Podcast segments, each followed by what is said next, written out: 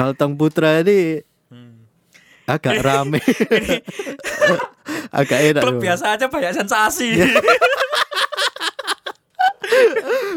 Ketika melihat tim yang bagaikan toge kan disiram langsung tumbuh. Toge.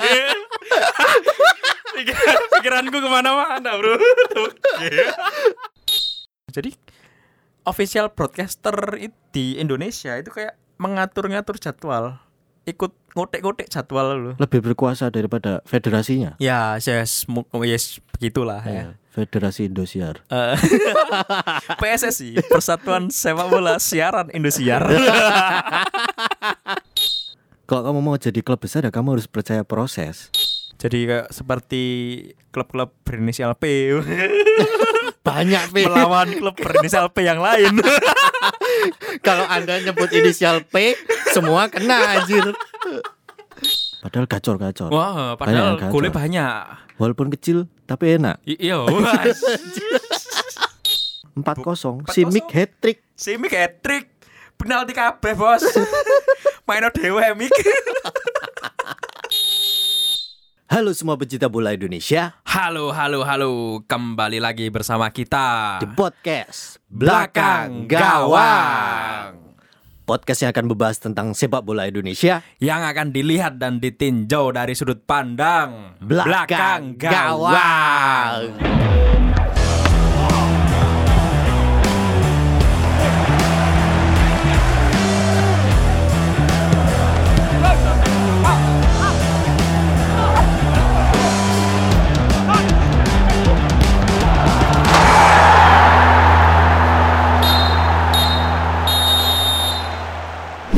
Harus banget nih perkenalan. Kayak orang baru aja perkenalan. Kan kita emang orang baru bro. Okay. Kita masih awam lah di sini. Biar mereka aja yang cari tahu. Siap. Orang penting sekali. Siap. Siapa tahu nanti kita beropini terus ada orang yang kurang serg dengan opini kita, biar cari tahu siapa kita. Nanti kalau kita perkenalan nanti kita dicari orang bahaya. Benar juga. Karena jadi tidak, Anda semua yang mendengar ini tidak perlu tahu kita. Yang penting dengarkan saja. Karena kita akan membawakan opini. Opini bukan fakta nih, Mas. Oh, fakta.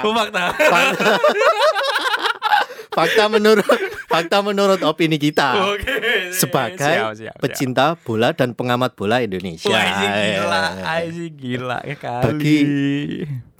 Bagi pecinta MU Liverpool menyingkir dulu. Ataupun Arsenal. Bagi penonton-penonton layar kaca minggir saja kalian. Minggir dulu. Kita percuma kalian banyak bacot dukung timu ra peduli bos. Timu leh-lehan yang London ngono lho. Intinya kita di sini akan membicarakan tentang sepak bola Indonesia. Oke. Di segmen pertama ini kita akan membahas apa, Bung Raka? Harus kok nyebut nama. Enggak apa-apa. Oke. Oke, Bung Tut. Bung Gading Tut. Oke. Kita di sini ada pembahasan yang seru. Oke. Apa aja, Bung? Highlight tentang Liga 1 2019 yang baru saja berakhir. Yang lengkap dong. Shopee Liga 1 2019. Beli semua di Shopee. Okay. Ronaldo. Bangsat. Jelek anu jagoyanan. Oke, di segmen pertama ini kita akan bahas beberapa fakta yang menurut kita penting untuk diungkap kembali. Oke, siap. Padahal tapi sepertinya sudah terlalu lama, Bung. Enggak. Baru saja. Masih hangat kok. Bagi yang tidak mengikuti Liga Indonesia itu sudah selesai sejak bulan lalu. Tanggal berapa? Bulan lalu tanggal berapa ya? Match day terakhir itu match day berapa? Adalah 34 ya. Yang merupakan pertandingan terakhir dari tim-tim Liga 1 yang sebenarnya itu sudah tidak terlalu menentukan karena juaranya sudah dikunci oleh Bali United sejak match day ke-32 kalau tidak salah. Kalau salah ya. Mohon dikoreksi ya. Tanggal berapa berakhirnya, Bung? Oh, tanggal 22 Desember 2019. Oke. Itu adalah pertandingan terakhir dari tim-tim Liga 1 yang sudah berlangsung selama 34 weeks. Sorry. Dan selain itu kita akan bahas tentang Liga 1 tentunya sudah berakhir. Tentang selamat untuk Bali United yang sudah juara, terus tim-tim yang degradasi, siapa top skornya. Terus ada pemain terbaik 2019. Liga 1 2019. Okay. Shopee. Terus ada tim-tim mengejutkan. Wow. Okay. Wow, nomor 3 sungguh mengejutkan. Terus Liga 1 yang terkesan ini cepat, kayak dikejar deadline sama Shopee. Cepat sekali. Oke, pembahasan yang pertama apa, Bung? Yang pertama kita akan membahas mengenai Liga 1 yang sudah selesai. Oke. Yang sudah selesai, benar gak sih? Iya, sudah selesai. Sudah selesai. Yang baru saja selesai. Sudah selesai ki kok wis ditutup. Ya kan wis tutup. Iya. Iya kan? Oke, ada apa aja tentang Liga 1 yang sudah selesai kemarin? Oke. Seperti yang diungkapkan tadi kan, juaranya kita mempunyai adalah Bali United FYI aja. Congratulations untuk bahasa Indonesia ada apa FYI? Sekilas info bagi kalian. Bali United ini adalah mengklaim sebagai dirinya di edisi perdana Liga 1 yang dilangsungkan tahun 2017. Mereka mengklaim sebagai the real champion karena di tahun 2017 juaranya adalah Bhayangkara FC. Oh ya. Ya kan? Ya, posisi 2 adalah Bali. Ya. Namun di pertandingan terakhir ada ada yang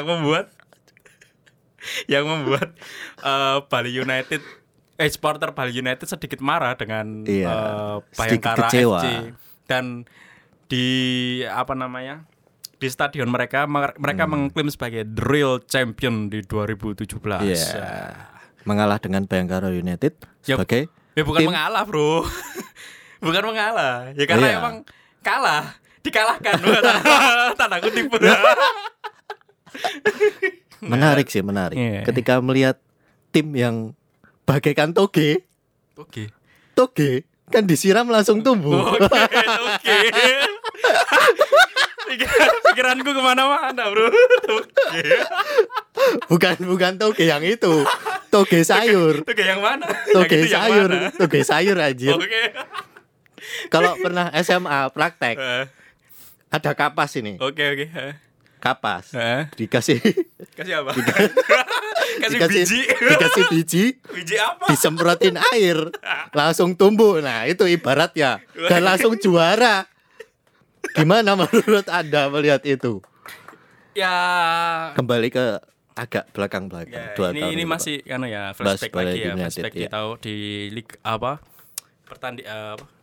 pagelaran pertama Liga 1 di 2017 bahwa ya memang di tim-tim 2017 itu seakan-akan pertandingan yang masih istilahnya ini kalau menurut saya ya jangan dipelintir-pelintir. Kalau menurut saya ki udah ngomong aja enggak usah menurut saya, sikat aja. Yang penting ada dululah. Liga ini PSSI kan waktu itu sudah kembali dari dibekukan dan jadi ceritanya jalanin dulu aja. Gampangnya begitulah. Jalanin dulu aja. Nah, kembali lagi di Liga 1 2019. Jadi setelah 2017 merasa dipercundangi seperti itu? Iya. Setuju tidak? Setuju sih. Setuju. Nah, udah mau flashback dari 2017, 18, 19. Baru di tahun ini nih. Ini enggak tahu juga ya tahun ini gimana. Baru di tahun ini tim juaranya itu tidak di Paido. Kata-kata Karena Surabaya tidak dipaido. Tidak diprotes oleh kontestan ya, lain. Tidak diprotes, tidak ada nyinyir-nyinyir bahwa ini ya. itu. Halo, kamu curang tahun ini itu. Kamu jahat tapi enak.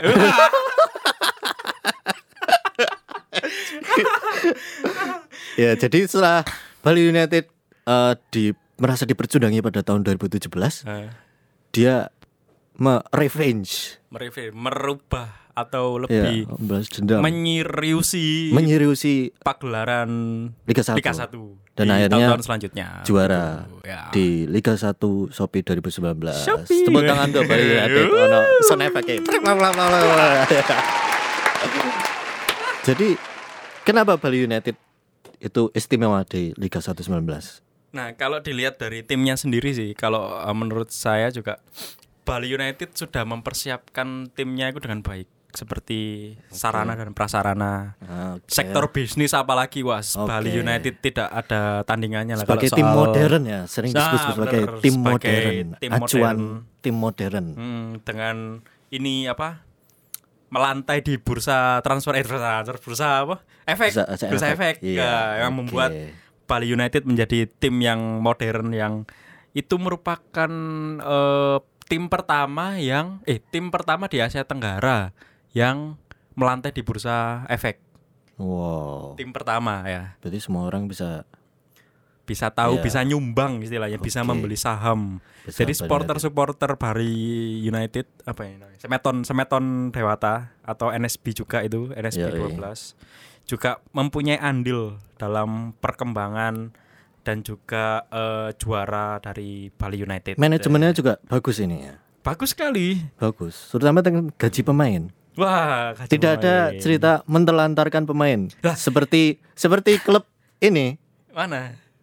Yang inisialnya Kalimantan Tengah. P semua. Bukan P. Kalau Anda nyebut inisial P, semua kena anjir. Ini inisial Kalimantan Tengah. Oke, yang itu. Ya, Kalimantan Tengah Putra. Itu yang pemain asingnya cedera, langsung ditelantarkan. Istilahnya putus kontrak. Oh iya, benar. Enggak mau rugi. Kalau Bali tidak seperti itu. Bali gaji lancar, fasilitas lancar, bonus lancar, keuangan juga lancar. Pemainnya juga habis itu jadi semangat. Iya, terus juga ini sih pernah baca di salah satu media online kalau nggak salah, banyak yang menyayangkan bahwa klub semodern Bali United tapi jersinya itu tidak menarik menurut mereka, seperti jersi balap. Oh, kalau saya tidak masalah. Nah, saya tidak mempersalahkan itu. Cuma ya itu tadi dibahas oleh siapa sih? Manajemen Bali. Iya, bahwa seperti spanduk. Ya, enggak bisa spanduk. Itu memang gini, bukti bahwa tim-tim itu diminati oleh sponsor. Ya situ buktinya loh bahwa Bali United itu tidak ecek-ecek loh. Klub yang sangat diminati oleh banyak sponsor, sehingga ya itu kebanggaan. Itu pembelaan dari manajemen. Ya, bahwa ya sih yang membuat keuangan, tapi bukan cuma manajemen aja sih, banyak orang yang berargumen, orang yang open minded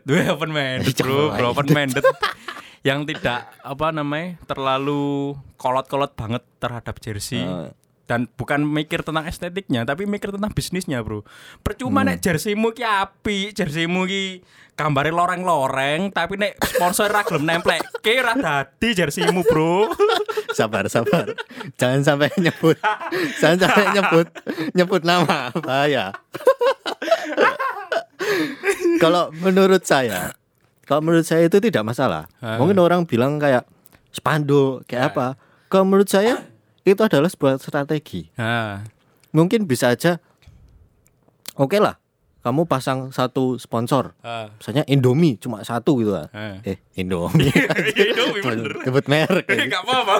Kita terkenal aja. Kita podcast pajak sosial. Kita sebut nama sponsor. Misalnya saya punya iki PSIW. Terus di jersinya ada Indomie. Ya enggak apa-apa, menurut saya enggak apa-apa. Kan orang juga enggak tahu Misalnya klub-klub luar eksklusif, Pak. Etihad, apa Chevrolet. Tapi nilai kontraknya berapa triliun lah? Itu berapa ratus miliar setahun kan kita nggak tahu. Mungkin Bali punya strategi yang lain. Mungkin nggak apa-apa banyak, nggak apa-apa kecil-kecil asalkan banyak. Ya benar-benar. Dan kayak, juga itu, ya terus. Ya jadi tertutupi maksudnya. Ngerti nggak maksudnya? Ya paham. Terus? Mungkin bisa aja Bali buka.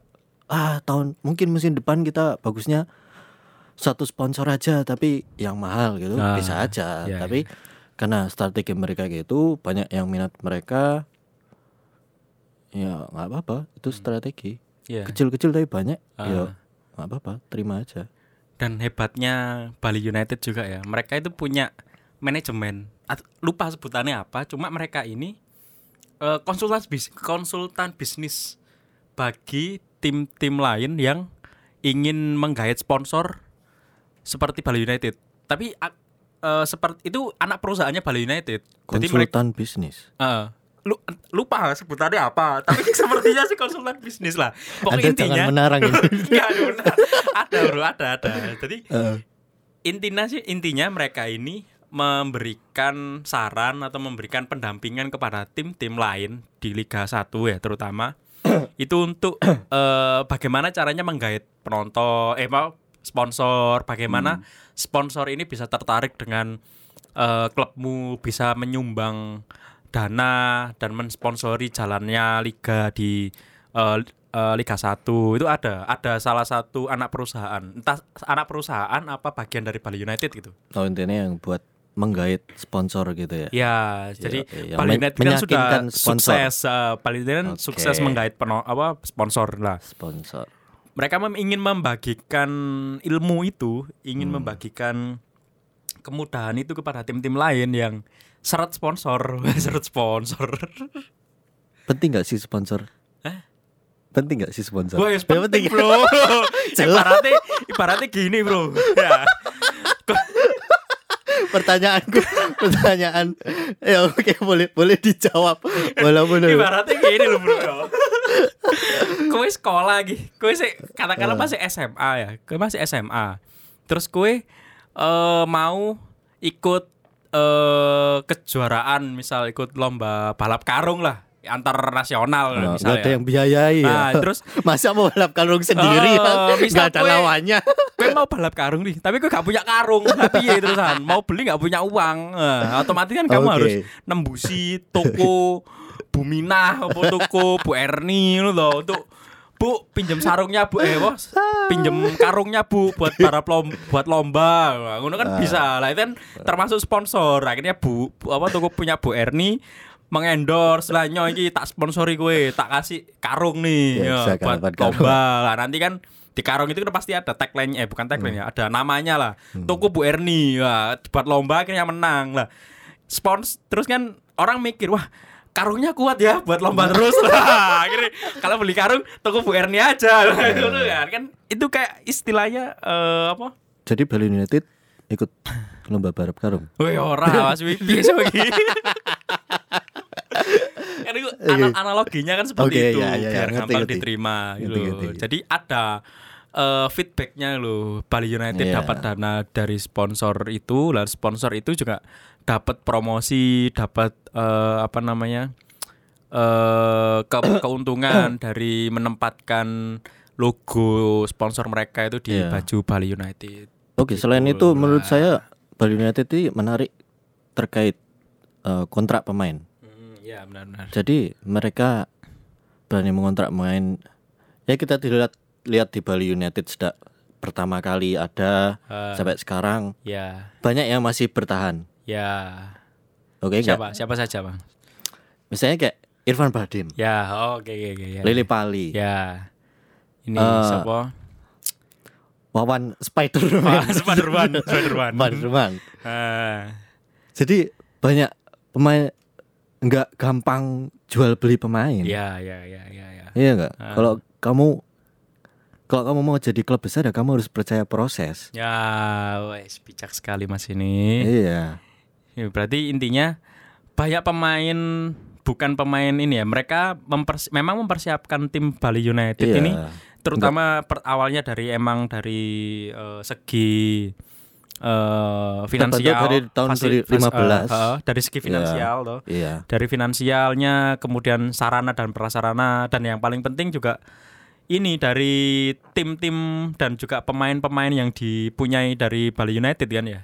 Iya. Terus juga ya, jajaran pelatih juga tidak bisa dipandang remeh, bro. Iya. Pelatih Bali United yang mengantarkan Bali United juara kan back to back ini. Teko. Iya. Ya kan? Yang sebelumnya awalnya dari Persija juara kemudian pindah ke Bali United dan kemudian juara lagi, dan itu kan bentuk keseriusan dari manajemen Bali United untuk membuat memang tim ini mau juara. Kota ini mau juara, bro. Kota ini calon juara. Iya. Sebenarnya saya udah ngefans sama tim ini itu dari tahun 2015 terbentuk dari Indra Safri keluar dari timnas, tiba-tiba masuk Bali United. Saya merasa kayak menarik sepertinya gitu. Dan di awal-awal pembentukannya kan ini pas Indra Safri masuk digadang-gadang kan sebagai ini adalah tim paling muda dengan membawa gerbong pemain timnas U19 dari Indra Safri ya kan. Buat tim muda yang masih segar. Seperti yang sampai sekarang masih ada kan ini Hanis Sagara Putra yang awalnya diorbitkan di timnas U19 oleh Indra Safri, kemudian ditarik ke Bali United juga. Itu masih main terus gak? Orang. Nah ini juga faktor kekurangan Abisroni juga. Jadi faktor kelemahan dari striker-striker lokal di Indonesia ini selalu kalah saing dengan striker-striker asing. Striker impor. Mereka sebenarnya suka striker impor. Ya.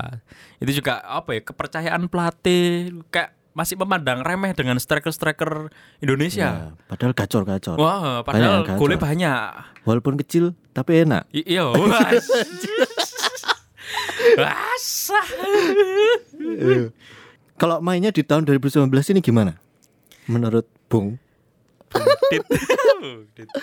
Kalau permainan dari Bali United ya seru sih. Maksudnya mereka ini meraih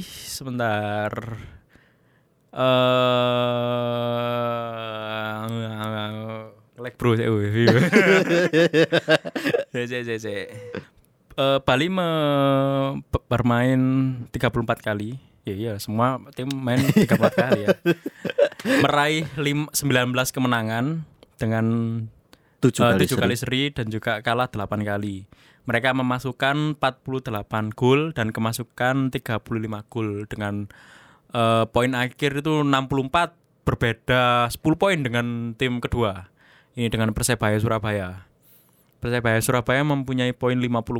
Nah, itu kan tapi secara produktivitas gol apakah Bali yang paling unggul di Liga 1?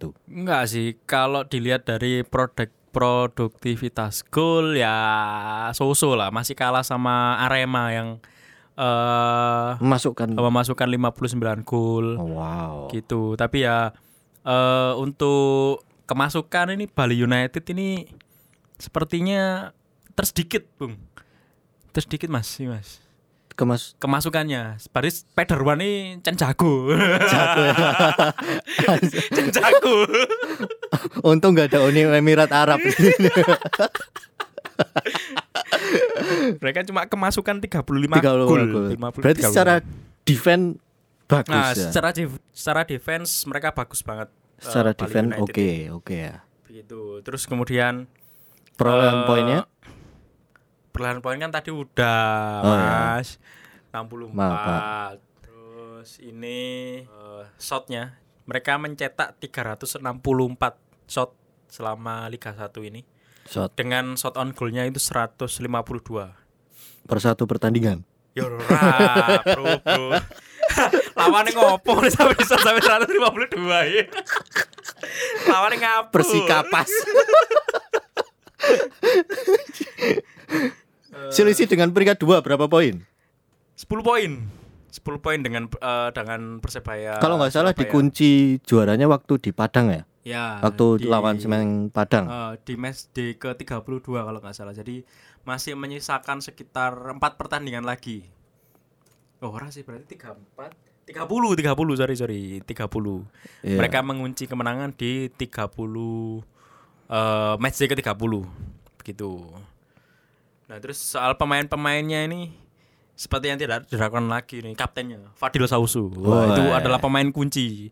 Dia adalah playmaker yang bisa mengantarkan umpan-umpan manja kepada striker-striker Bali United. Playmaker andalan Bali United. Kapten sekaligus pemain kunci dari Bali United, meskipun umurnya sudah sekitar 35 tahun. Gak sekitar sih, emang 35 tahun.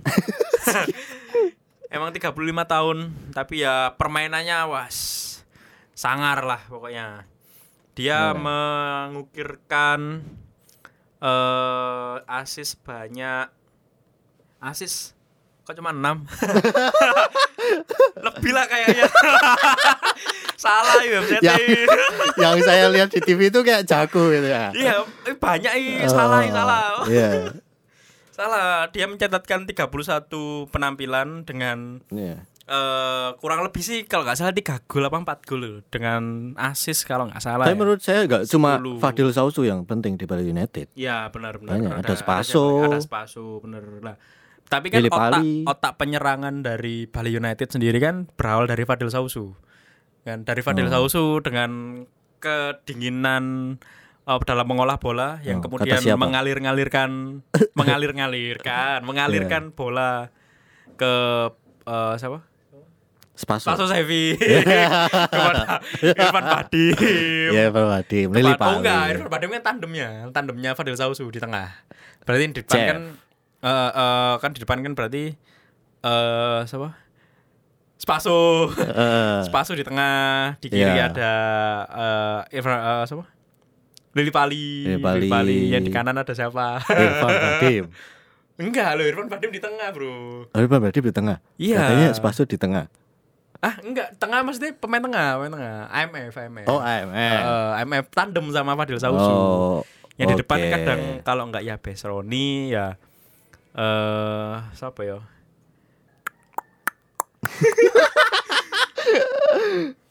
Ya kalau nggak habis Roni ya kadang gantian sama Irfan Bachdim di depan. Nah di tengah kan ini ditopang apa sama Jennifer pemain. Jennifer Bachdim nggak ikut? Hah? Siapa itu? Jennifer Bachdim. Bojone ya saya. Itu juga pintar. Iya pintar sekali. Kemudian ditopang di lini tengah ini. Iya. Salah sih tandemnya Fadil Sausu bukan koreksi. Yaitu Melvin Place. Umurnya sama-sama 32 tahun. Dia tandemnya juga dengan Fadil Sausu menorehkan banyak asis, menjadi otak serangan juga. Dia mencatatkan 10 gol dan juga 2 asis di Bali United. Tahun lalu juga ini salah satu pemain yang dikontrak jangka panjang oleh Bali United, membela Bali United sejak 2018 yang awalnya adalah pemain dari PSM Makassar. Kemudian pindah ke Bali United di tahun 2018 yang sponsornya masih Gojek. Akhirnya pindah ke Shopee di tahun 2019 dan menjadi pemain kunci dari Bali United dalam memenangkan Liga 1 tahun 2019. Sebenarnya ada satu pemain yang saya harapkan itu masih dipertahankan. Iya, siapa? Ini. Siapa? Striker yang pindah ke Thailand. Siapa? Oh, Comvalius. Iya. Comvalius. Nah, itu juga unik sih, Mas. Ngeri itu. Unik sih, Mas. Jadi Comvalius kita flashback dulu. Comvalius itu merupakan pemecah rekor dari gol terbanyak di Liga Indonesia yang udah ditorehkan oleh Peri Sandria sejak tahun berapa lah, lupa lah pokoknya berapa. Sekitar 40 gol lah kalau saya. Kurang 38 apa 39 lah. Peri Sandria sendiri kan 36 gol. Kalau saya lihat tuh kayak gampang gitu loh. Iya, gampang banget gol kayak cuma ya dilemanya striker gacor di Indonesia. Hanya satu musim Comvalius kemudian pindah ke Sapunburi. apa Chonburi ya, pindah ke Chonburi di Thailand. Ingin merasakan sesuatu yang berbeda, ya. Tantangannya berbeda. Di Chonburi. Dia pikir dia jago di Chonburi. Mau pikir gue enak.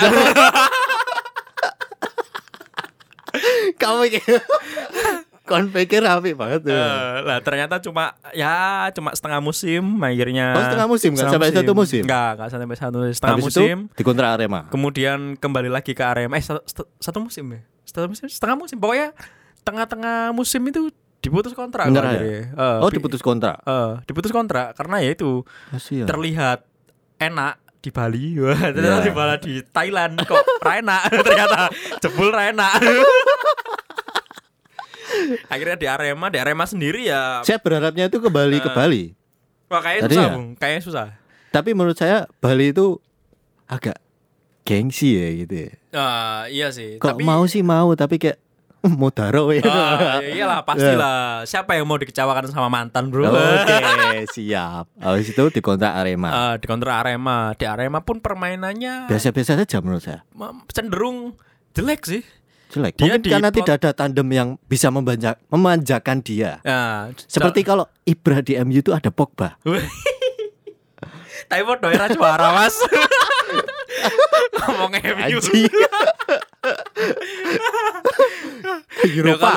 Kalau menganalogikan itu yang make sense kayak Henry dan Bergkamp yang melahirkan invisible bagi Arsenal lah gitu loh kan. Lo kok Arsenal sekarang? Yang make sense loh, yang make sense. Ya, itu kan menghasilkan juara dan sudah invisible lama, gitu loh. Sudah lama enggak make sense. Iya, tapi kan itu make sense gitu loh bagi kalau ngomongin tentang tandem-pertandeman gitu. Striker itu harus ada yang memanjakan menurut saya. Walaupun kamu mau jago-jagonya ditaruh di besi kapas ya tetap ngampas. Oke, kayaknya cukup ngomong Bali United. Oke. Lanjut ke topik selanjutnya. Bentar. Oh, kita awalnya kita ngomongin ini dulu, tim-tim teratas dulu ya. Teratas. Tim-tim teratas ini 1 2 3 dihuni oleh Bali United tadi dengan 64 poin. Kemudian di bawahnya selisih 10 poin. 10 poin di bawahnya ada Persebaya. Wow, mengejutkan. Wow, Persebaya. Dari papan tengah, tim yang jago sekali Persebaya. Diseleding semua. Di overtaking semua. Persebaya mendapatkan poin 54. Kemudian bawahnya adalah Persipura Jayapura setelah mengontrak pelatih barunya, mengontrak Jacksen FT aku. Iya, Jacksen itu berdarah Persipura kalau menurut saya. Bukan Persebaya. Tapi legend loh, bro. Legend Persebaya loh, bro. Legend tapi kayaknya enggak hoki kalau di Persebaya. Hokinya tuh di Persipura. Jacksen pernah bawa Persebaya juara. Oke. Jacksen pernah juara sebagai pemain di Persebaya, juga pernah juara sebagai pelatih di Persebaya. Tepuk tangan untuk Jacksen. Meski di pertengahan di awal musim dan juga pertengahan musim di Barito Putra yang permainannya stagnan dan tidak bisa tidak cocok memberikan efek yang signifikan, akhirnya Persipura juga awalnya kan Persipura lagi papan tengah, papan bawah, kemudian memecat pelatihnya. Siapa pelatih? Gak ngerti. Kuwi lah, men. Iku lah bukan ya. Wong luar. Iya. Dari Brasil, siapa namanya? Kalau apa? Tapi Brasil kalau mau mengasih saran nanti bisa lah kirim-kirim ya. Mungkin nanti ada yang mau ngoreksi boleh. Koreksi silakan. Boleh. Ya. Kita tadi banyak salah. Banyak emang. Dikoreksi aja kalau selo. Jadi Brasilnya kurang Brasil. Terus mengontrak Jacksen FT aku. Di akhir musim kemudian mendongkrak permainan dari Persipura Jayapura. Persipura Jayapura sendiri dari Persebaya dulu. Persebaya itu mengukir 14 kemenangan, 12 seri dan 8 kali kalah. Memasukkan 57 kali. Salah. GF itu apa tuh? Oh, enggak salah, benar. Memasukkan 57 kali, kemasukan 43, selisih golnya 14 dengan poin 54. Kemudian Persipura Jayapura mengukirkan 14 kemenangan, 11 seri dan kalah 9 kali. Memasukkan 47 kali dan kemasukan 38 dengan poin 53. Hanya selisih 1 poin dengan Persebaya. Nah, kalau diperhatikan posisi 2 ini selisihnya 1 poin dengan peringkat 3, 4, 5. Ya, 3, 4, 5. Mereka sama-sama 3, 4, 5 sama-sama mengukir 53 poin. 53 poin. Kok bisa sama? Wow. Suatu kejutan. Ini menandakan bahwa Liga 1 ini sangat kompetitif. Wah, pesertanya sangar-sangar pokoknya. Sangar-sangar. Jago-jago semuanya. Jago-jago. Jadi awal itu ya belum panas. Ya. Akhir-akhir itu udah ngegas semua. Awal-awal keren pokoknya. Ya. Akhir-akhir itu udah ngegas semua. Terus juga ini kalau tadi ngomongin papan atas ya. Iya. Terus kita ngomongin papan bawah, paling bawah. Sedih dong. Degradasi. Aduh, ini ada 3 tim yaitu Perseru Badak Lampung.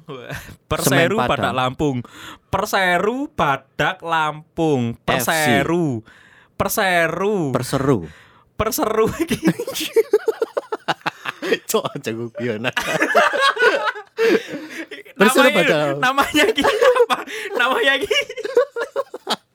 Namanya membingungkan. Namanya Perseru. Gak ada Lampung-Lampungnya. Kayak misal Persija, janya kan Jakarta. Badak Lampung. Persela Lampung, kan ada Lampung. Lanya kan Lamongan loh. Lah Perseru nih apa? Kan ada Lampung. Persatuan sepak bola seru banget Badak Lampung.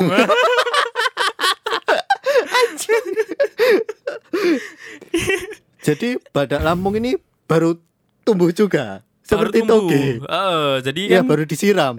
Kalau Bhayangkara juara, ini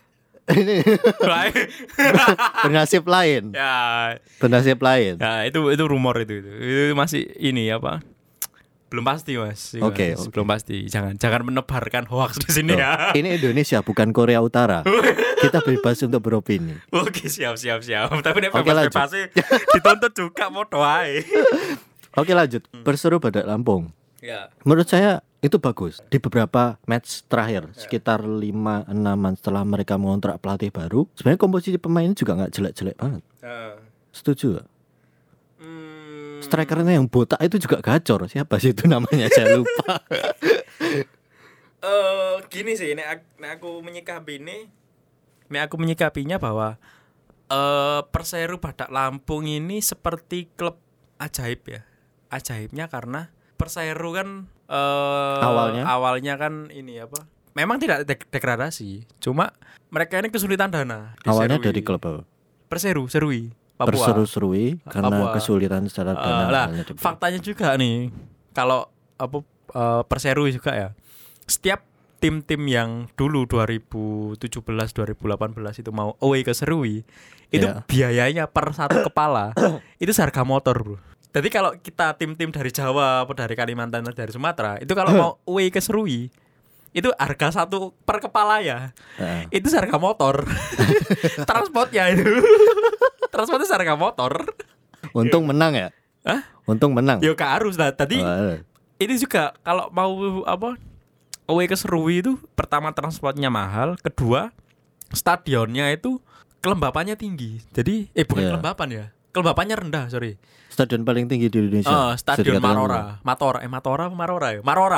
Yeah. Kalau nggak salah, kalau salah ya koreksi. Stadion Marora itu berada di ketinggian tinggi lah pokoknya. Males banget. Terus juga kalau bisa dibilang kualitasnya stadion Marora ini di bawah kualitas. Jadi kalau misalnya broadcastnya Liga 1 nih mau menayangkan pertandingan di Marora, itu pakai steker dulu ya? Enggak pakai steker. Mikir-mikir. Karena produksinya mahal. Iya, jadi jarang ditayangkan. Jarang sekali ketika ada pertandingan di stadion Marora. Jarang banget Perseru. Untuk ditayangkan di TV. Perseru itu kalau masuk TV kalau lagi away aja. Iya, kalau malu syuting di sana sopo kan bayari lu. Mahal. Mahal ini transportnya, ngirim kamera, terus sinyalnya juga. Alasan sinyal sih lebih utamanya itu. Pemancar untuk siaran langsungnya susah. Nah, itu Badak Lampung sendiri itu juga sebenarnya stadionnya Badak Lampung itu sebenarnya tidak terlalu memadai. Tidak terlalu memadai. Tapi bagus kalau menurut saya. Enggak lah. Oh bagus? Enggak, lapangannya. Iya, jangan lihat stadionnya, lapangannya. Lapangannya bagus? Enggak. Loh, secara kualitas rumput ya? Wah, enggak. Anda ini enggak nonton. Loh, nonton saya. Jadi kayak apa ya, nek ke lawan Badak Lampung ini sejago-jagonya tim bermain tiki taka umpan-umpanan, pasti akan kesulitan. Karena ini, iku kalau mau umpan, kalau mau ngumpan balik gronjal. Cok, stadion ini Badak Lampung apik, Cok. Enggak yo. Apik yo. Oh iya, apik. Ada salah channel. Anda nonton Badak Lampung, nonton Persiba. Anda nonton apa? Kok Anda bisa berargumen bahwa wah Anda dituntut nanti sama Awal-awal jelek lu, Mas. Iya, awal-awal jelek lu. Terus masih membela. Mereka berbenah. Okay. Akhirnya jadi bagus. Mereka membela. Okay. Mengundang bekerjasama dengan Lestarindo. Oke. Okay. Oh iya. Oh iya. Emang, ya? Iyalah. Lestarindo memegang proyek, salah satu proyek stadionnya Badak Lampung, walaupun ya kapasitasnya kecil tapi secara rumput oke, mereka latihan lancar, pertandingan-pertandingan di situ berjalan dengan bagus. Jadi rumputnya menurut saya untuk kualitas tim yang baru naik, mereka realistis. Okay. Mereka mungkin mikir bahwa nggak punya cukup banyak waktu buat ngerobak stadionnya, ya udah, hanya rumputnya aja bagusin. Okay. Itu oke-oke aja sih. Okay, itu banyak dilakukan oleh klub-klub di Indonesia seperti stadion PTIK punya Bhayangkara, walaupun kecil, rumputnya oke. Okay, Bali United, terima kasih Lestarindo. Wah, gila. Nah, kalau dilihat lagi ini, Perseru Badak Lampung mencetak 35 gol dari 35 gol. Shotnya selama satu liga ini 281 dengan shot on target ini 120 ya. Gak jelek-jelek banget sih sebenarnya. Gak jelek-jelek banget. Cuma ya mereka sering nasib. Ini. Oh iya nasib Pak. Nasib. Mereka ini sih pertandingan away-nya yang jelek. Yeah. Mereka selalu kalah di pertandingan away. Oke. Loh, jadi mereka raja kandang. Raja kandang. Di kandang pun sebenarnya so-so juga. Enggak menang-menang banget, enggak sering menang juga dan yes standar lah. Yeah. Kalau Perseru Badak Lampung ini pemainnya juga enggak ini banget loh. Pemainnya ini sih minim pemain bintang, minim pemain yang terkenal loh, Mas. Kayak kita lihat ini yang mungkin yang saya kenal ya dan familiar di telinga kalian semua, wes. Itu ada Bhayangkara, pemainnya wonderkidnya Persib. Oke. Bhayangkara, terus kemudian ada dari tim juniornya Persib. Tim juniornya Persib. Kemudian ada Yogi Rardian, ini juga pemain muda yang dulu sempat melalang melintang di Liga Indonesia. Terus ini Tolu Abdul Musafri. Pernah ingat Anda? Timnas. Musafri timnas. Terus juga dulu striker gacor. Sekarang umurnya sudah 38 tahun dan kemarin membela Perseru Badak Lampung. Ya mungkin. Oh ini terus juga ada Kurniawan Karman ini saya tahu ya, ini mantan pemain Persebaya ini. Tapi ya mainnya ngono-ngono ae lah. Yang dari Persija juga ada. Sopo?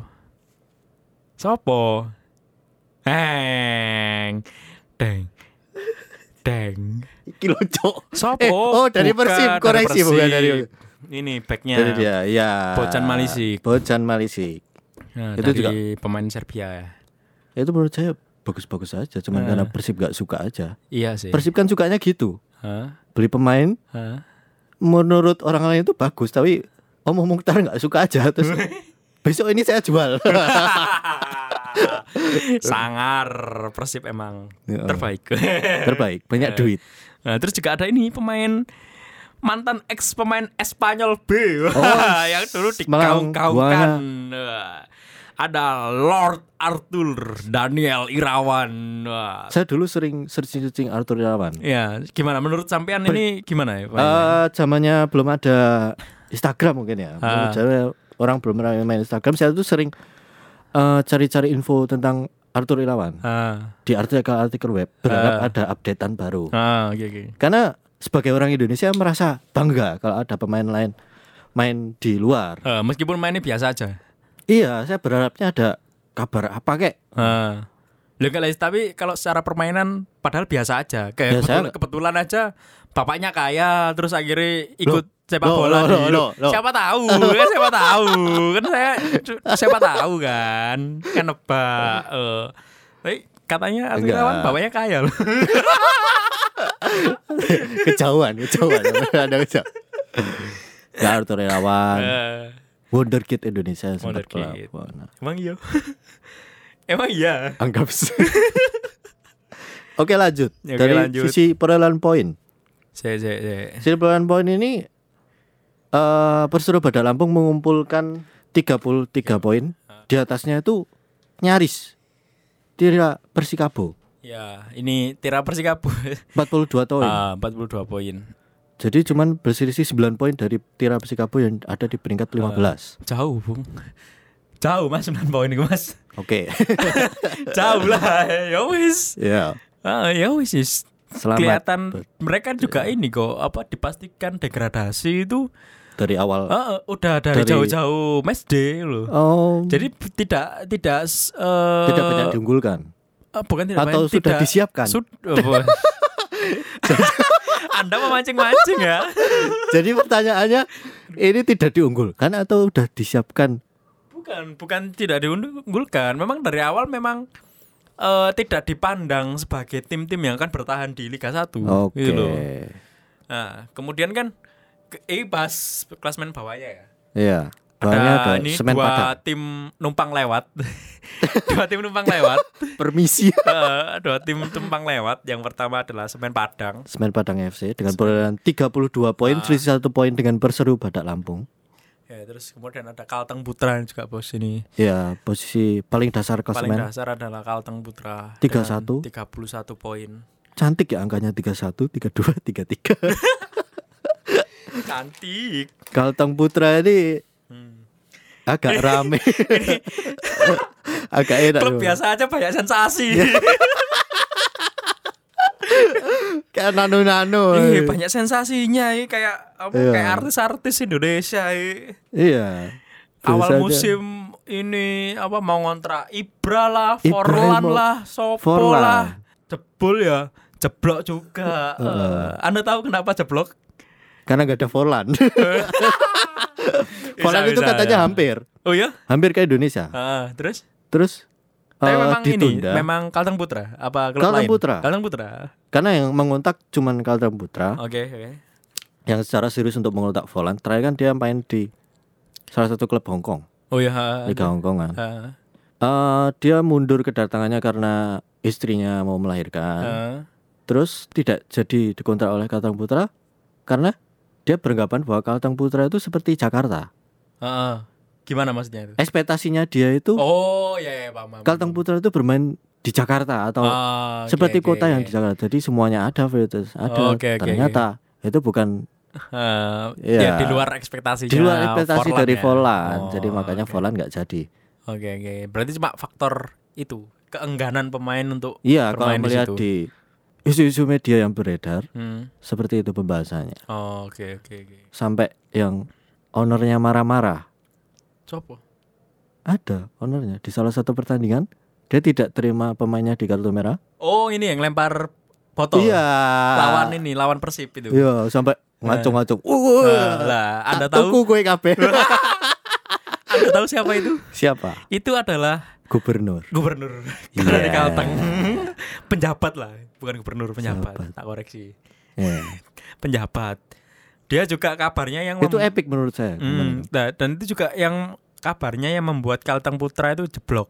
Karena itu banyak media-media mengabarkan bahwa klub Kalteng Putra ini cuma jadi sebagai kendaraan politik.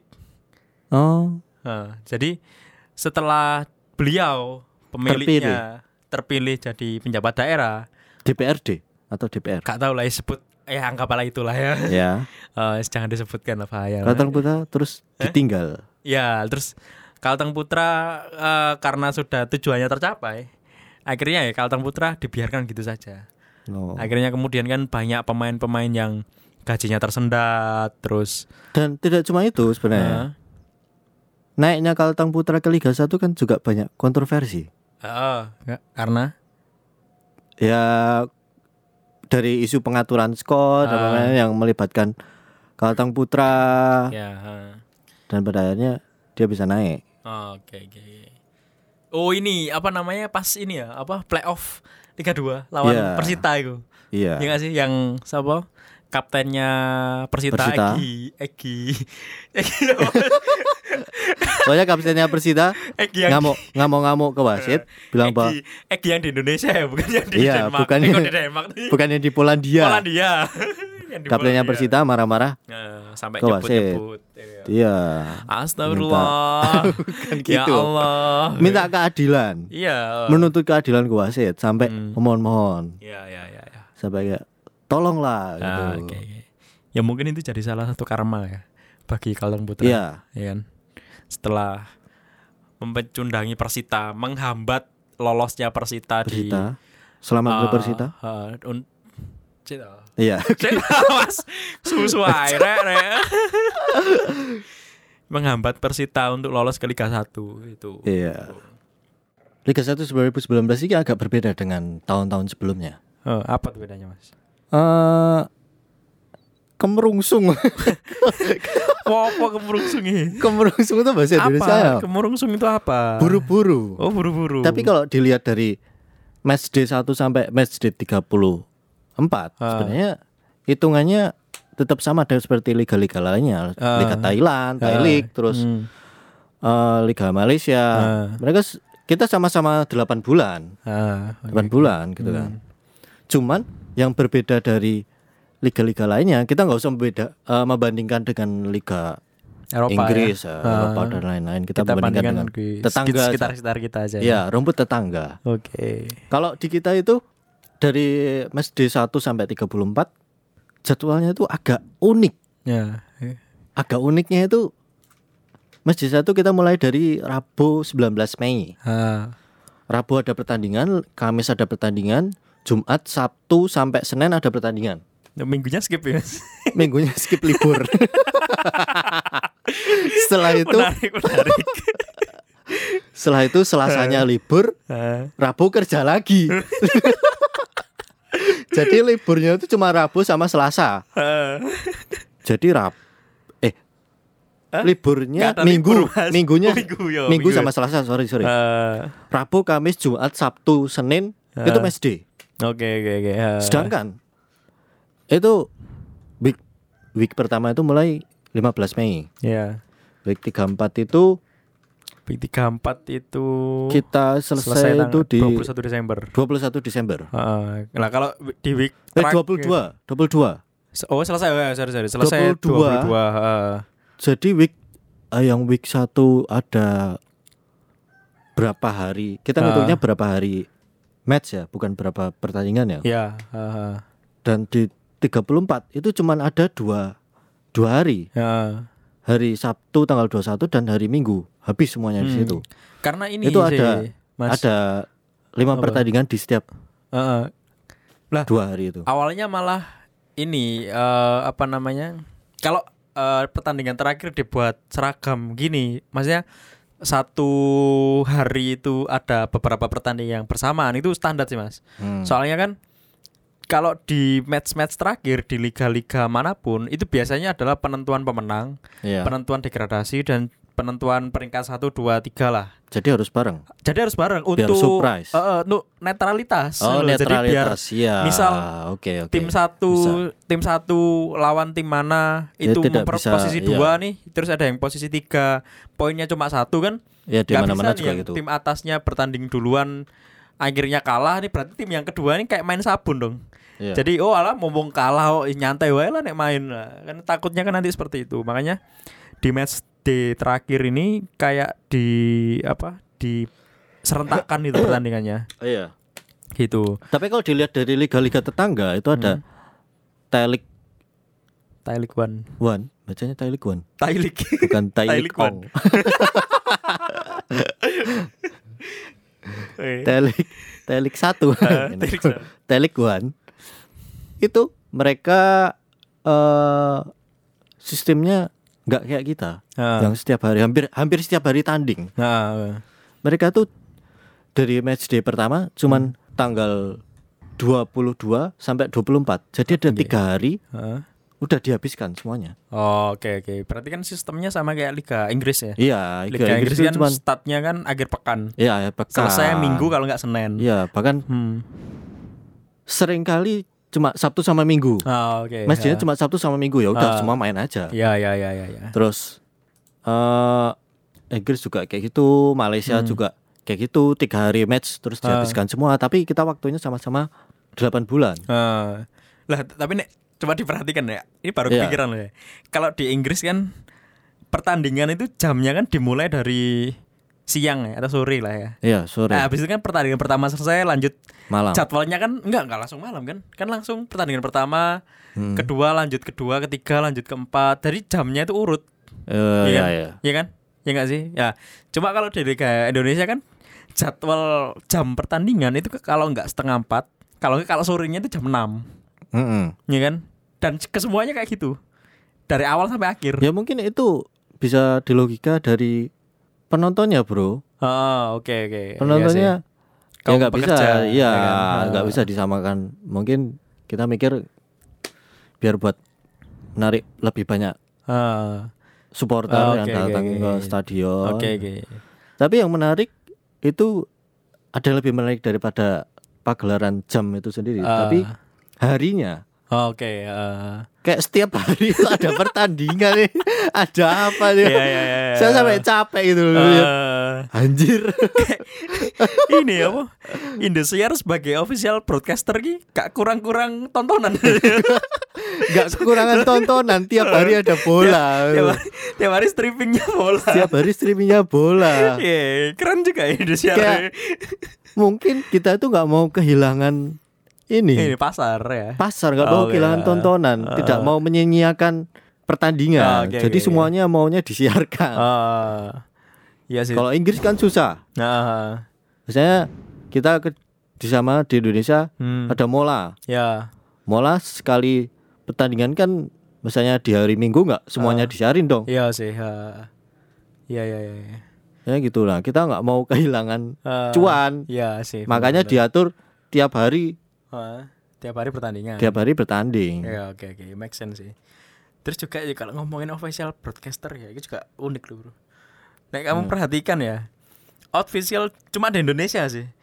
Aku enggak tahu sih kalau di liga lain ada apa enggak. Cuma kalau di Indonesia seringnya itu broadcaster itu mengatur jadwal. Oh, jadi yang berkuasa itu broadcaster sebenarnya, bukan PSSI. Ya, enggak tahu. Jadwalnya seenaknya digeser. Misal harusnya main malam jadi sore. Harusnya sore jadi malam. Karena ya mungkin mengejar pasar tadi. Kayak misal sorenya prime time. Sorenya misal pertandingan big match nih. Yeah. Harusnya ditaruh sore. Tapi ternyata jadi malam, geser. Pertandingan keduanya ini tidak terlalu rame lah misalnya. Nah, pertandingan big matchnya yang digeser ke sore. Kebanyakan begitu loh. Jadi official broadcaster di Indonesia itu kayak mengatur-ngatur jadwal. Ikut ngotek-ngotek jadwal lo. Lebih berkuasa daripada federasinya. Ya, yes begitulah ya. Federasi Indosiar. PSSI, Persatuan Sepak Bola Siaran Indosiar. Fuck. Terus kalau ditarik uniknya lagi juga ya. Yeah. Ada ini sih apa jadwal liga itu juga terkendala sama ini apa? Izin-izin pertandingan, izin kepolisian. Oh iya, ya kan? Ya, itu juga pengaruh. Jadi kayak tim-tim yang tidak dapat izin pertandingan akan kesusahan main. Padahal kan harusnya ya sejogjanya kalau bikin event aja itu mengurus izin. Itu udah dari jauh-jauh hari. Udah jauh-jauh hari. Jadi nggak hamin seminggu, hamin berapa hari. Bahkan Persebaya pernah hamin 1 kalau nggak salah ya. Hamin 1 cancel kan. Kapan? Pertandingan. Kapan?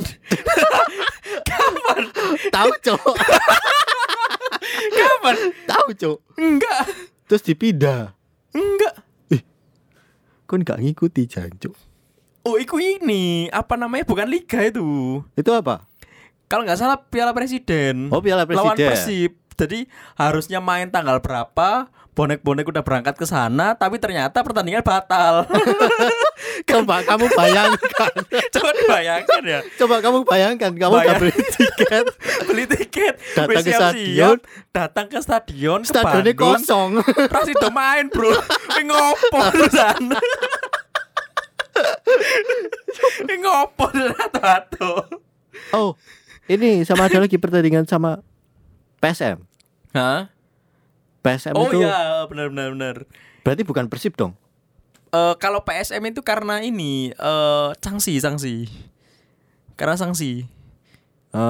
Yeah. Jadi pas pertandingan sebelum lawan PSM itu Persebaya kena sanksi.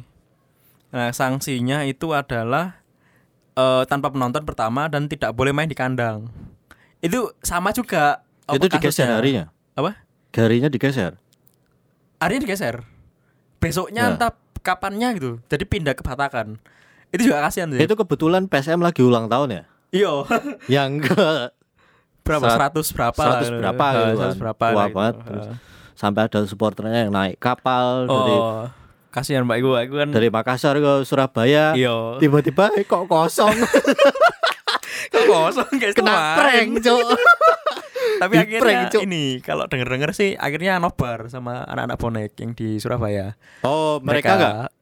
Mereka enggak kecewa. Maksudnya akhirnya dijamu sama bonek, akhirnya mereka nonton bareng. Karena soalnya emang enggak boleh main, enggak boleh ditonton.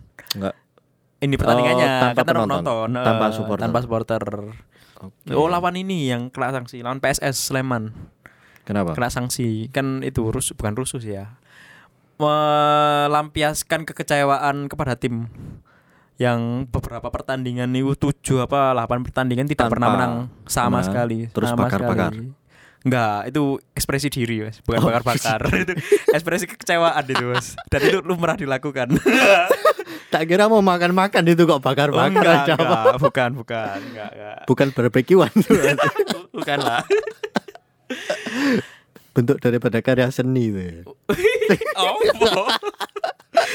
Oke. Stadionnya dikerasikan. Enggak lah.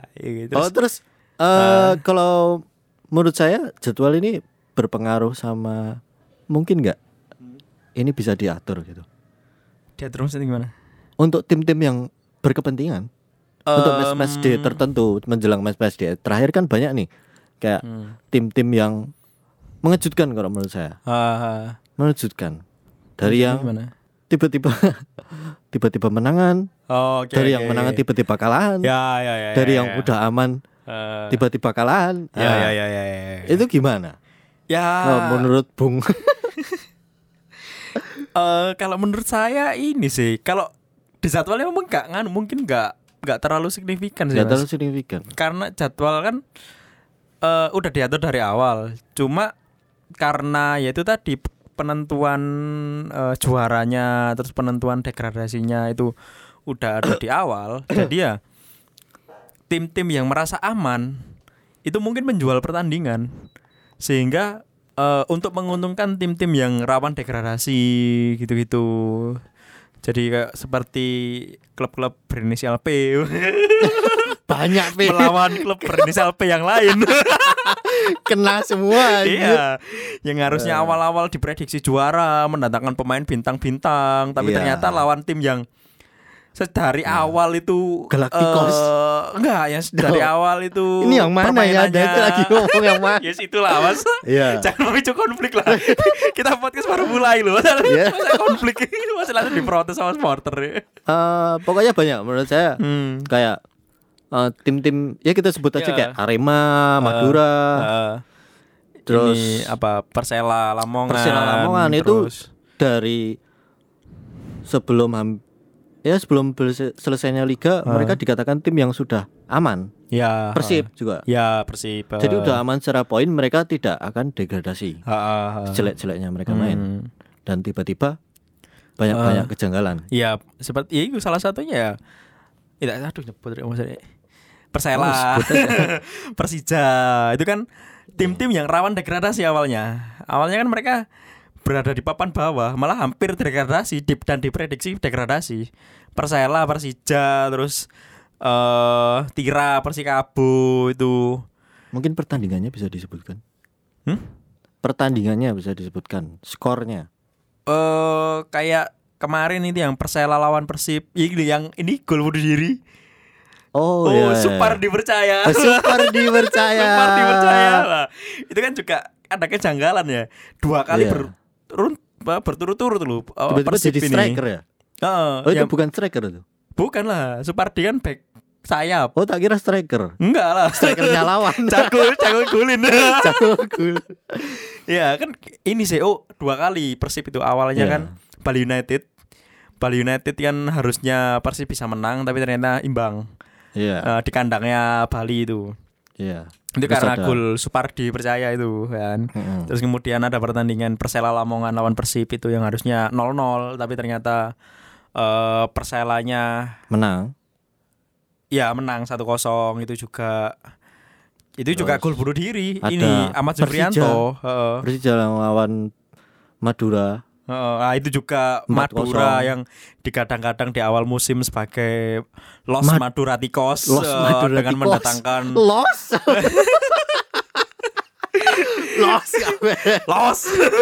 yang benar-benar mendatangkan banyak bintang. Andi Firmansyah kan didatangkan, Zulfiandi, Greg Mokolo, terus back yang mengantarkan Persija juara, Jamie Da Silva itu kan juga didatangkan. Kayak ideal sekali untuk menjadi juara. Iya, sangat. Malah awal-awal diprediksikan Madura itu bakal juara. Dengan komposisi pemain seperti itu, tapi ternyata kok ya tidak berbicara banyak itu loh. Yeah, di pertandingan terakhir malah banyak poin yang terbuang sia-sia. Menjual ini. Menjual. Iyalah, Bo. Poin. Weh, Anda ini hoaks saja, Anda ini.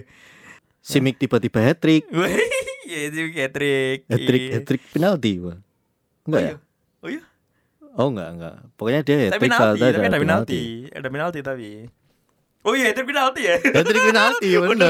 Penalti. Ya, pertandingan yang dilangsungkan pada Jumat 13 Desember ini di GBK.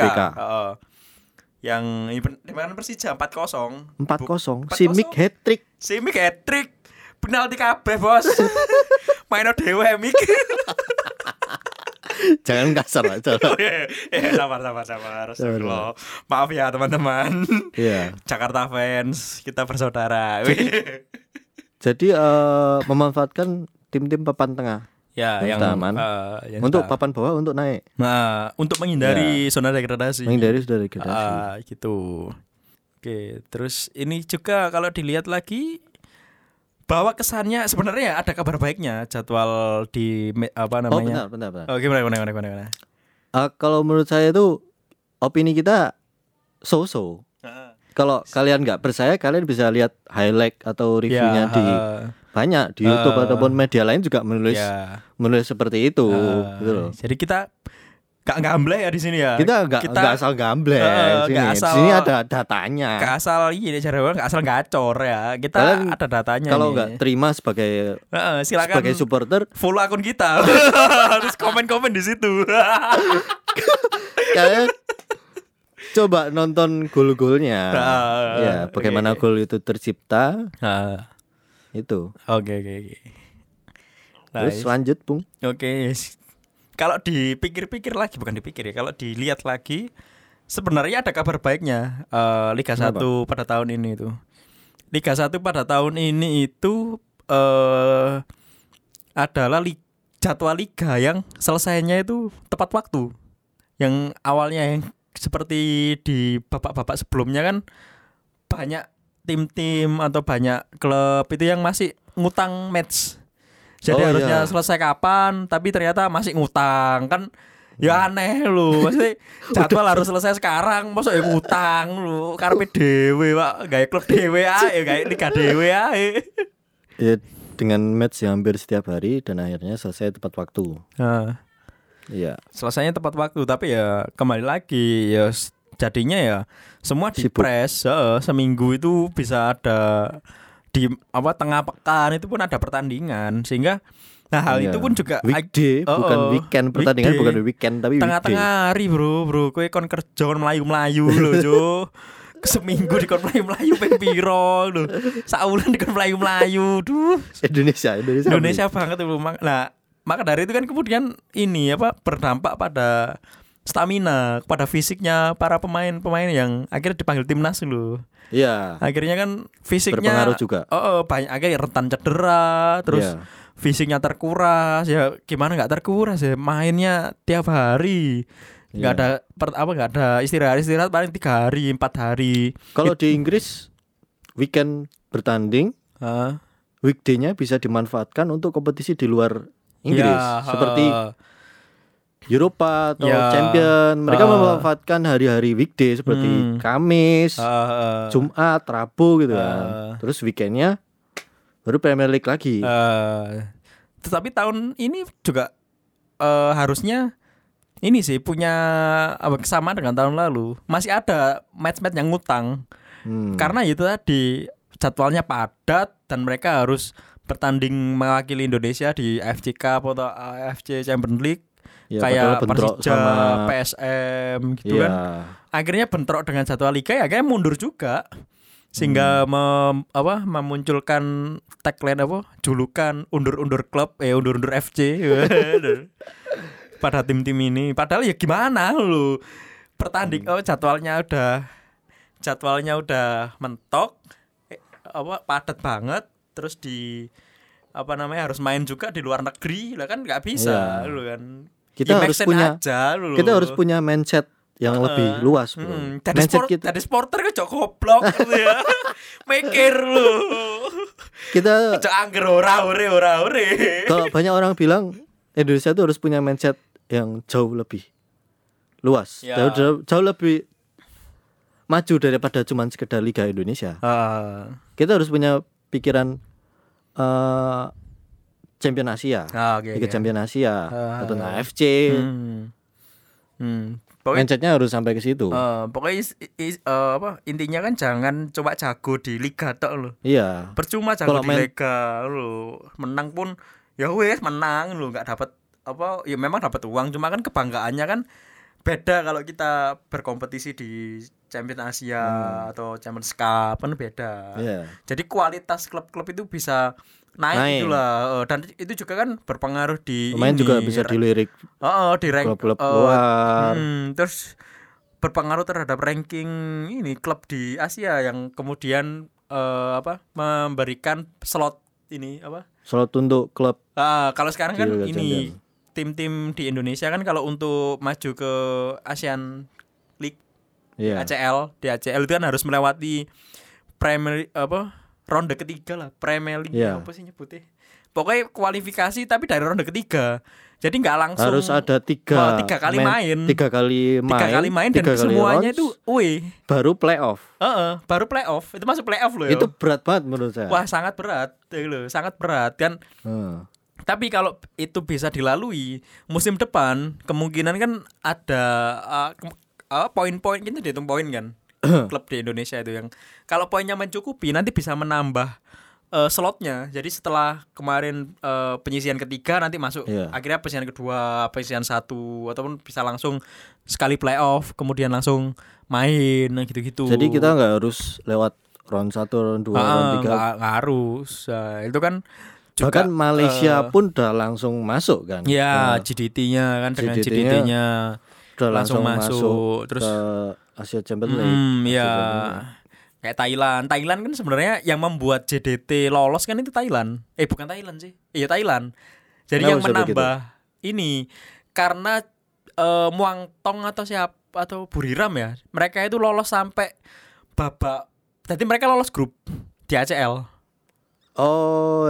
Lolos grup kan ACL. Kemudian kan tim-tim di Liga Asia kemudian kan punya koefisien lebih loh untuk akhirnya kan ACL itu kan dibagi per wilayah Asia sih. Ada Asia Selatan dapat berapa slot, Asia Tenggara berapa slot, Asia Timur, Barat itu berapa slot lah.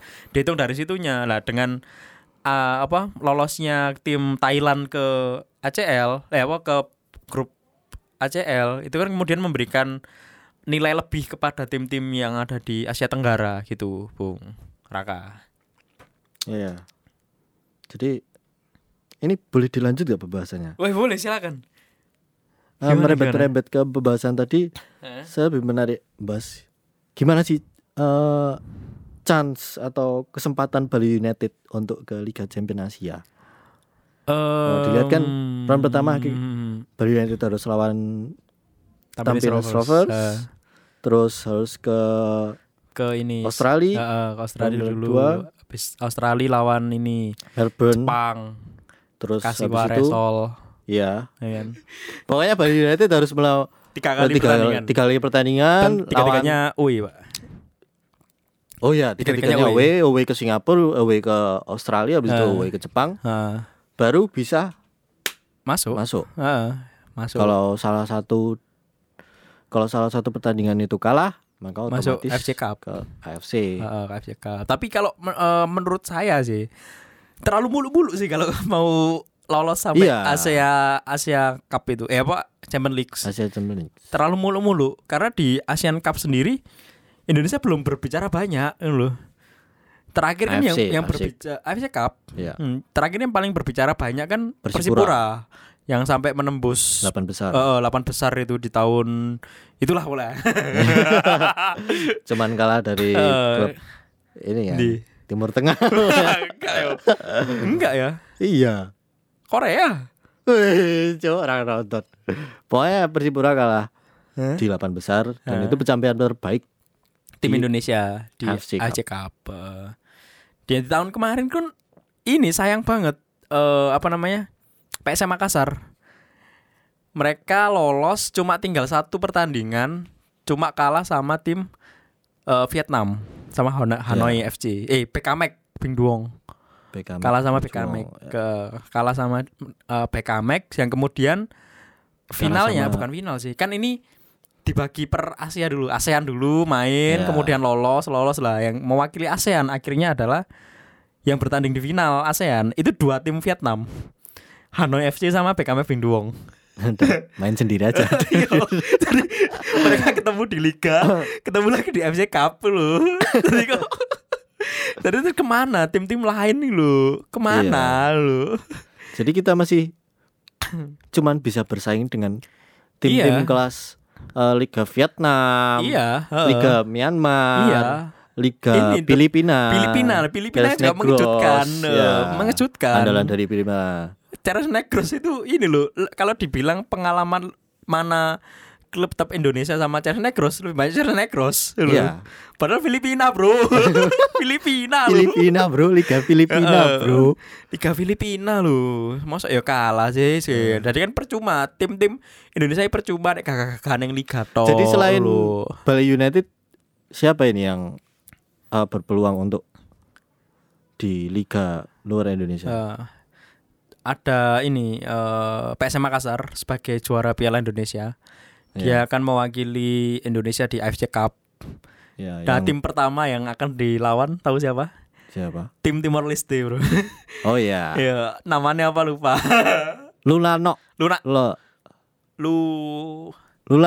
FC. Lalenok sih. Lalenok enggak salah. Itu tim baru. Masa? Tim baru terbentuk tahun 2017. Oh, oke. Langsung berbicara banyak ya. Banyak mengontrak pemain Indonesia. Oh iya? Iya. Di luar FC itu banyak pemain Indonesia sekitar ada 4 atau berapa gitu. Dan pelatihnya pun orang Indonesia. Oh iya, tahu aku. Iya. Nah, cuma ini permasalahannya ketika kan pertandingan AFC Cup kan home away. Iya. Yeah. Kan? Nah, sedangkan Lalenok sendiri stadionnya sangat tidak memadai. Jadi musafir ke Malaysia. Iya. Kok dan anehnya kenapa milih Malaysia lu? Karena gengsi, Bro, sama Indonesia, Bro. kok sok kaya banget. Oh, deket-deket situ juga ada kok. Deket-deket situ kan juga ada. Kan di Bali juga ada. Kalau enggak di Surabaya. Kenapa harus ke Malaysia lu? Bisa kok bayarnya. Nah, lucunya kan itu Lalenok United FC itu pertandingannya digelar pada Tanggal berapa, Bang? Tanggal 22 Januari. Oke. Okay. Lawan PSM Makassar. Oh, berarti sebentar lagi. Iya, sebentar lagi. Oke, bulan ini. Leg 2-nya itu tanggal 29. Oh, oke. Pertandingan pertama itu di kandang Lalenok ya? Iya, home-nya Lalenok. Kedua di PSM. Di PSM. PSM pun musafir. Oh iya, benar. PSM pun musafir. Ke Stadion Pakansari. Oh iya benar. Lah, ini sedikit informasi ya. Kalau kalian mau jadi volunteer ini PSM itu dibuka kok ininya. Apa pendaftarannya? Untuk AFC Cup. Untuk membantu di AFC Cup. Sebagai volunteer. Menarik. Itu dibuka aja di Instagramnya PSM ya. Tapi nggak tahu nih sampai kapan. Tapi itu kemarin, volunteer sebagai apa? Volunteer sebagai supporter. Enggak official. Official. Is volunteer lah, nyiapin makan, terus anak hawa, gitu-gitulah. Gitu-gitulah pokoknya volunteer pokoknya intinya. Event. Volunteer jadi pemain nggak bisa? Wah, sangar Mas. Dan kamu sampean. Oh, atau volunteer jadi polate jadi tadi micet main. Pengennya saya pengen jadi volunteer tapi jadi pemain bisa enggak?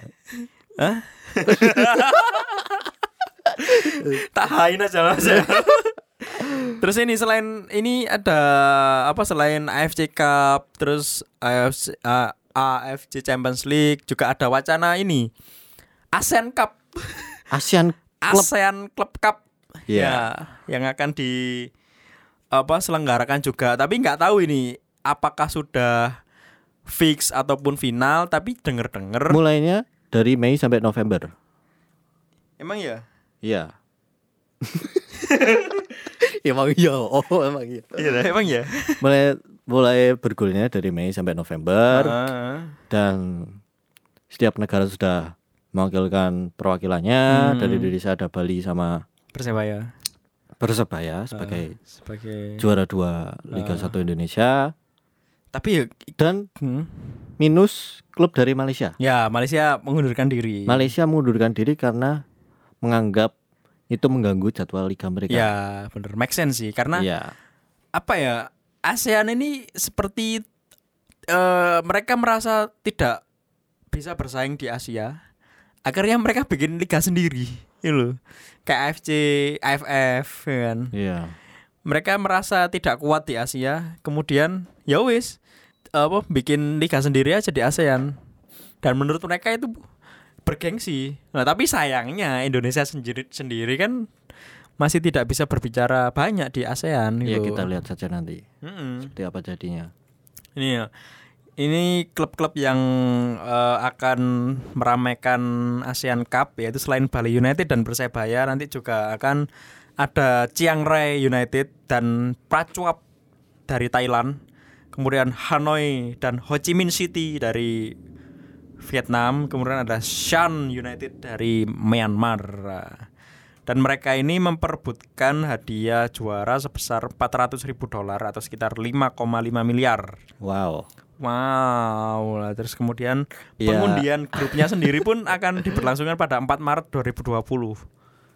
Begitu.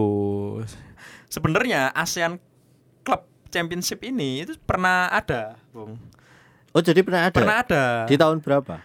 Pokoknya kejuaraan ini tuh vakum 15 tahun sebelum kembali tergelar pada 2020. Tapi gitu. Ini tidak diakui sebagai pertandingan oleh FIFA ya? Enggak seperti belum. AFC Champions karena ini kan kasta ketiga kalau di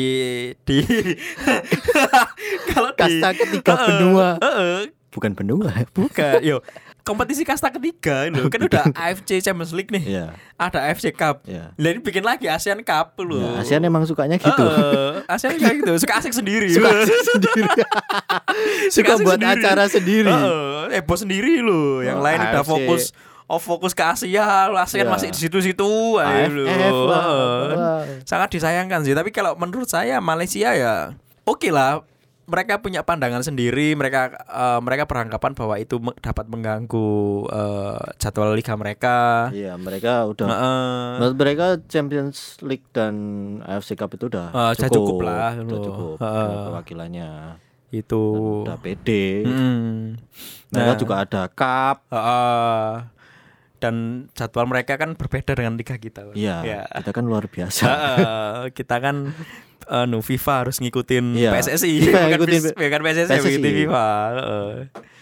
Tapi ya semoga ini sih. Ah, tapi ini sih sangat disayangkan juga. Harusnya kan ini Hamin match day 3 liga kan dimulai dari 2020 itu di bulan Maret kalau enggak salah. Iya. Bulan Maret. Harusnya sudah ada jadwal yang keluar. Sampai sekarang harusnya sudah ada jadwal yang keluar. Sampai sekarang jadwalnya mana? Sampai sekarang jadwal itu tidak ada. Tidak ada kejelasannya loh. Terus ini terus ada lagi wacana ini Piala Presiden. Piala Presiden seperti apa? Piala Presiden hitungannya pramusim. Oh iya. Iya kan? Itu akan jadikan kompetisi. Iya. Oh, jadi kita punya wacananya kan ini. Wacananya kan Piala Presiden juaranya itu akan mewakili ini ASEAN Cup ini pada Makassar mendatang. Nah, tapi kan kalau dipikir-pikir lagi itu cuma ini apa? Pramusim pemanasan. Untuk apa? Ngoyo-ngoyo. Iya. Nah, terbukti kan di beberapa apa namanya? Iseng-iseng berhadiah aja sebenarnya. Di beberapa pertandingan apa sebelumnya di edisi sebelumnya juara-juara dari Piala Presiden itu kan enggak akhirnya tidak berbicara banyak di liga loh. Contohnya kemarin seperti Arema. Arema juara di Piala Presiden. Akhirnya di liga juga ya permainannya tidak berkembang, tidak impresif lagi seperti yang dilakukan di Piala Presiden gitu. Iya. Kalau kalian tahu di liga Thailand dan liga-liga luar negeri itu jadwalnya sudah keluar. Untuk match day untuk ini liga selanjutnya, liga 2020. Edisi selanjutnya. Jadi pertandingan week 1 sampai terakhir enggak jelas mana lawan mana dan kapan. Jadi kalau di luar tuh ada istilah kayak beli tiket borongan. Untuk 1 tahun kamu udah jelas nontonnya kapan. Kalau sini enggak. Sini susah, tapi sebenarnya di sini juga ada klub yang gitu. Ada Persebaya, Bali, Persib itu ada membershipnya. Jadi mereka membayar untuk satu musim full. Iya. Cuma ya itu tadi. Jadwalnya kan berubah-ubah. Yeah. Jadi apa surprise. Ya? Agak kalau emang kamu kaya dan kamu sayang sama klubmu ya silakan lakukan. Tapi bagi kaum-kaum yang fans tapi kita juga realistis kan juga mikir juga setelah kita beli full satu musim tapi ternyata setengah musimnya ini liga bubar lah piye itu kan. Tapi ya terusan duitku piye. Ternyata mainnya hari Senin semua. Hari Senin siang. Mbok pikir kan kita bayar pengen nonton loh. Bukan bayar nyumbang klub ya ora. Kita juga punya kesibukan. Pikir kene ki wong kerja ya. Oke, segitu dulu perbincangan kita hari ini para pecinta bola nasional. Ya, gitu dulu aja ya. Ya gitu dulu dan gelamber. Nanti ngomong kita banyak banget ini. Oke, nanti kita akan lanjutkan di episode selanjutnya. Oke. Tetap dengerin kita di nama podcast. Nanti ya ditunggu nama podcastnya. Nanti ketemu. Sampai jumpa. Dadah. Sampai jumpa.